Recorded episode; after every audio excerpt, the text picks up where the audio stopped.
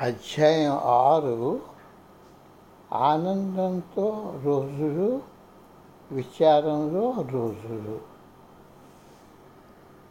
Forward నిట్టారుగా ఉన్న కొండదారిలో రెండెట్ల బండి మా దారికి అడ్డంగా ఉంది. నాకు చాలా చిరాకు వేసింది. అది ఎందుకు ఎల్లప్పుడూ దారి మధ్యలోనే ఆగి అందరూ నిరీక్షించేటట్టు చేస్తాయి?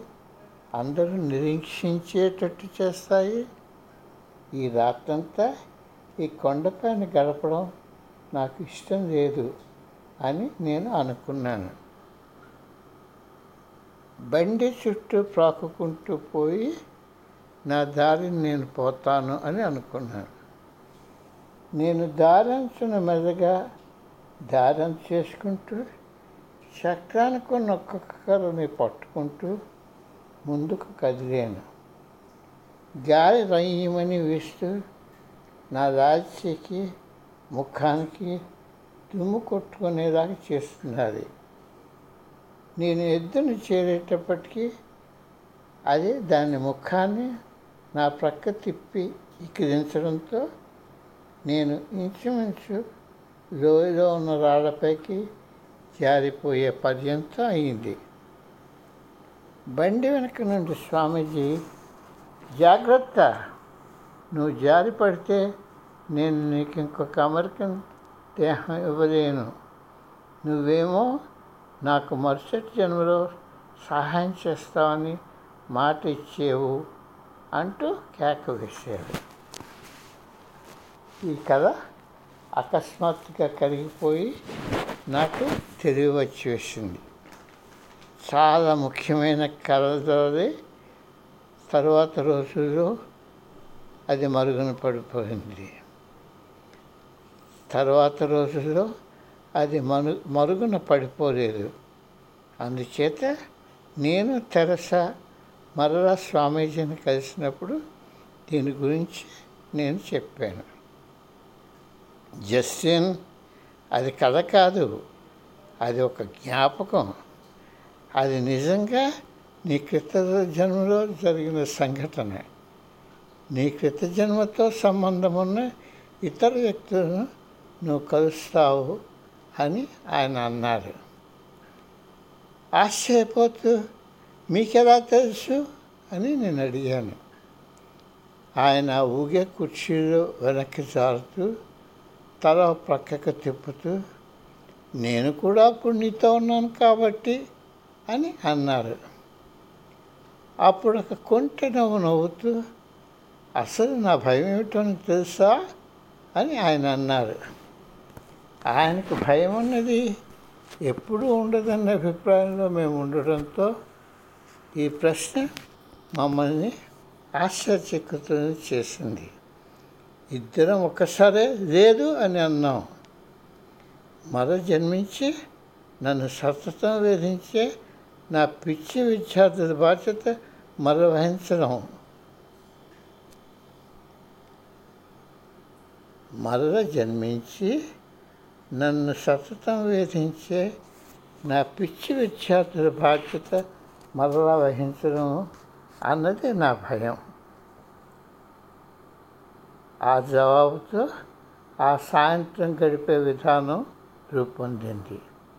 ఆ రాత్రి చాలా హుషారుగా గడుస్తుందని నాకు తెలుసు.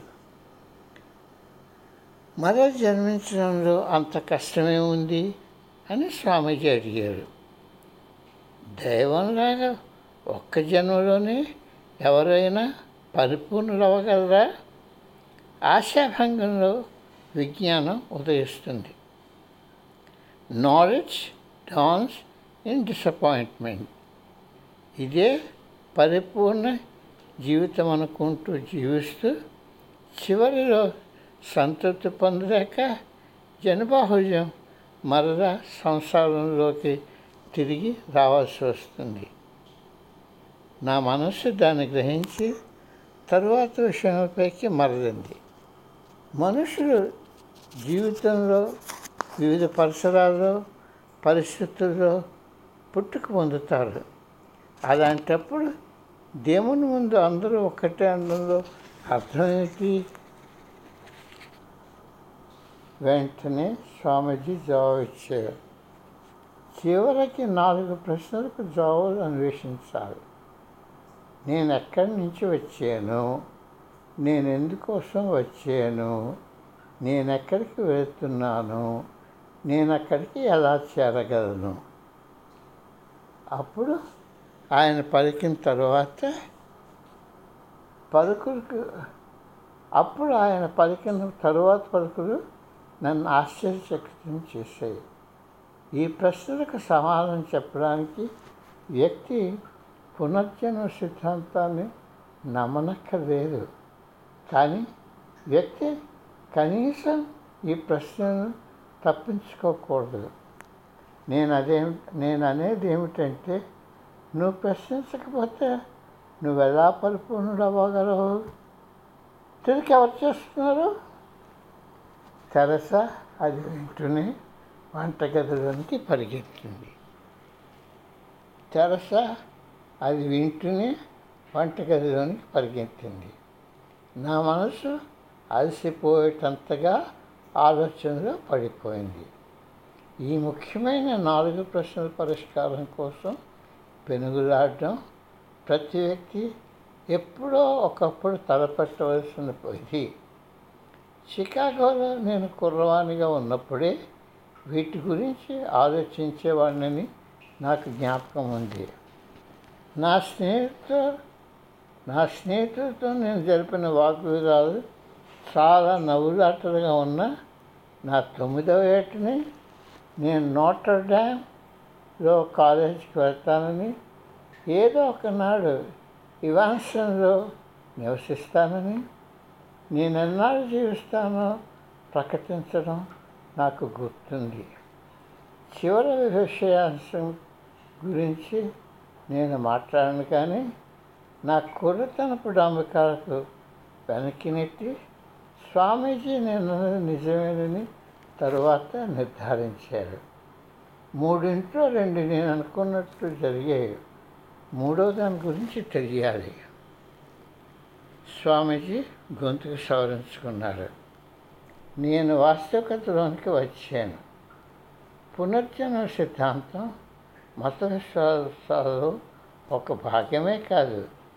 అది అంతా మూలాధారమైనది అది ఇంకా మూలాధారమైనది ప్రధానమైనది. సహజ సిద్ధంగానే మనం బాట సారడం పరిపూర్ణులవడం మన గమ్యం. పరిపూర్ణత అంటే ఏమిటి నిజ నిజస్థితిని నీవు అందుకోవడమే. మరణం దేహానికి చెందుతుంది కానీ అది అచేతన మనస్సుకు చెందదు. ఓ మరణం దేహానికి చెందిన అలవాటని ఆయన ఇప్పుడే చెప్పారు. ఈ అలవాటును మనం మార్చగలమా? దేహానికి మరణం లేకుండా చేయగలమా? ఇలాంటి దాని గురించే కదా ఆరబిందో ఆలోచించేవారు. నా ఆలోచనలు ఎత్తువెత్తున్నాయో సమంగా తెలియకుండా నా మనస్సు పరిగెత్తడం మొదలైంది. తెరస నన్ను హెచ్చరించి నా పక్కన కూర్చుని తిరుక్కు ఇచ్చింది. విత్తనంలో నుండి చెట్టు వస్తుంది. దాని నుండి ఇంకొక విత్తనం వెలువడుతుంది. ప్రతి ఘట్టము దాని తర్వాత ఘట్టానికి బాధ్యత వహిస్తుంది. పశువులు తమ ప్రవృత్తికే పరిమితమైన అవి మానవ స్థాయికి అభివృద్ధి చెందుతున్నాయి. ముఖ్యంగా పెంపుడు జంతువులు. తమను పెంచుతున్న వారి వద్ద నుండి నేర్చుకుంటున్నాయి. మరణం గురించి ఎక్కువ ప్రాముఖ్యం ఇస్తున్నారు. డెత్ ఈజ్ ఓవర్ రేటెడ్ అది ఎవరికీ సహాయకారి కాదు. దీనిపైన మీ మత గ్రంథాలపై అనుమానపడాలి. ఎంతమంది క్రైస్తవులు యూదులు మరణమంది భైరతులుగా ఉన్నట్టు నీకు తెలుసు? అంటూ స్వామీజీ కొనసాగించారు.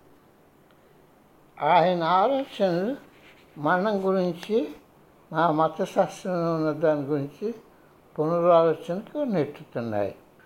ఆయన తర్వాత ఏమి చెప్తారని ఎదురు చూశాను. చాలామందికి ఈ ప్రపంచంలో ఇక్కడే ఈ ప్రపంచంలోనే జీవించుండాలని ప్రగాఢ ఉంది అంటూ స్వామీజీ నొక్కి చెప్పారు. వారికి అదే సంపార్థమవుతుంది. అదే వారి కోరిక. మన ఆలోచన నుండి మన చర్యలు ప్రవహిస్తాయి. అది సహజం. మన స్వభావాన్ని విడనాడలేము. అదొక్కటే మార్గం. నీ చర్యలే నీ కర్మలు. కర్మ అంటే మనుషులు ఎందుకు భయపడతారు? అది సంస్కృత పదం. కర్మ నుండి వచ్చింది. ప్రతివాడు ఏదో చర్య చేస్తూనే ఉండాలి. లేకపోతే వాడు జీవించలేడు. మనం దైవానికి చెరువులో ఉండటం వలన మనం బాధ్యతాయుతమైన వ్యక్తులం అయ్యాము. The reason we are responsible beings the reason we are responsible beings is that we are so close to divinity ఎన్నో అంతరార్థాలతో ఉన్న ఈ చివరి ప్రకటనతో కొంచెం సేపు ఆగితే బాగుంటుందని నేను అనుకున్నాను. కాయన? కానీ ఆయన కొనసాగిస్తూ పోయారు.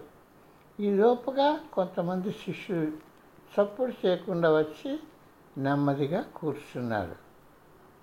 కర్మ అనేది నీకు ఉందని అనుకోకపోతే ఈసారి నీకు ఆకలి వేసినప్పుడు వెళ్ళి వంటగదిలో దేవుడు నీకు తినిపించేదాకా ఆగు. మనం వంటగదికి వెళ్ళినప్పుడు అక్కడ మనం పుస్తకాలు ఉంటాయని ఆశించము. ప్రతి పనికి ఒక వరుస ఉంటుంది. ప్రతి చర్య ఒక ఫలితాన్ని చూపుతుంది. వ్యక్తులు తమ కర్మలతో కాక వారి కర్మ ఫలితాలతో బంధించుకుంటారు అవి ఇంకొన్ని కర్మలు చేయడంతో ఉత్తేజింపచేస్తాయి. అలాగది కొనసాగుతూ ఉంటుంది. ప్రతి చర్యకు ఒక ప్రతిచర్య ఉంటుంది. ప్రతి ప్రతి చర్య ఇంకొక చర్యకు దారితీస్తుంది. దీనినంతా సరితూకంలో ఉంచుకోవాలి.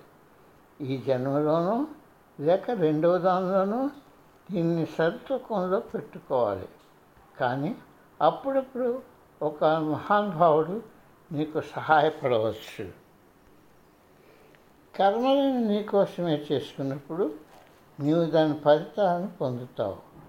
నీవు కర్మలను ఇతరుల కొరకు చేస్తే నీవు ఆ ఫలితాల నుండి స్వేచ్ఛను పొందుతావు. నీవు తెరస మళ్ళా కలిసి జన్మించారు. ఎందుకంటే మీరు అలాగ నిర్ణయించుకున్నారు కాబట్టి మనం ముగ్గురం కలిసి ఉన్నాం. ఎందుకంటే మనం అలా కోరుకున్నాం. కాబట్టి మీ కృత జన్మలో మీ ఇద్దరు ఈ జన్మలో నాకు సాయం చేస్తానని మాట ఇచ్చారు. మనం చేయవలసిన పని ఉంది ఇది దైవానుగ్రహంతో చేద్దాం. దీనికి తోడుగా అనుగ్రహం అనేది ఒకటి ఉంటుంది. నీవు ఒక చెట్టును పెంచుతావు కానీ దాని నీవు అనుగ్రహం కానీ దాని నీవు అనుగ్రహం నీవు చక్కటి కార్యాలు చేసినప్పుడు ఫలితాలు ఏమైతేనేమి? అనుగ్రహం దాని అంతటా అదే వస్తుంది. అయిష్టంగా అర్ధరాత్రి రెండు గంటలకు ఇక నిద్రకు చేద్దామని లేచాను ప్లీజ్ నోట్ నీవు ఒక చెట్టును పెంచుతావు కానీ దాని నీడ అనుగ్రహం. నీవు చక్కటి కార్యాలు చేసినప్పుడు ఫలితాలు ఏమైతేనేమి? అనుగ్రహం దానంతట అదే వస్తుంది.